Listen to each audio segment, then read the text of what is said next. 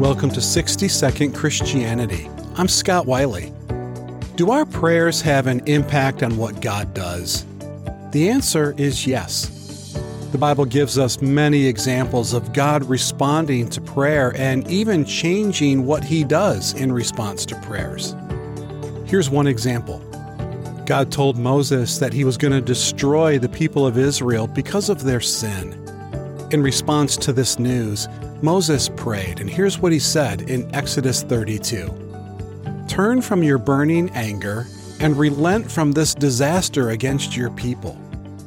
In response to Moses' prayer, the passage continues by saying, The Lord relented from the disaster that he had spoken of bringing on his people.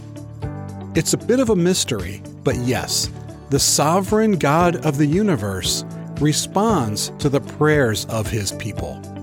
Thanks for listening.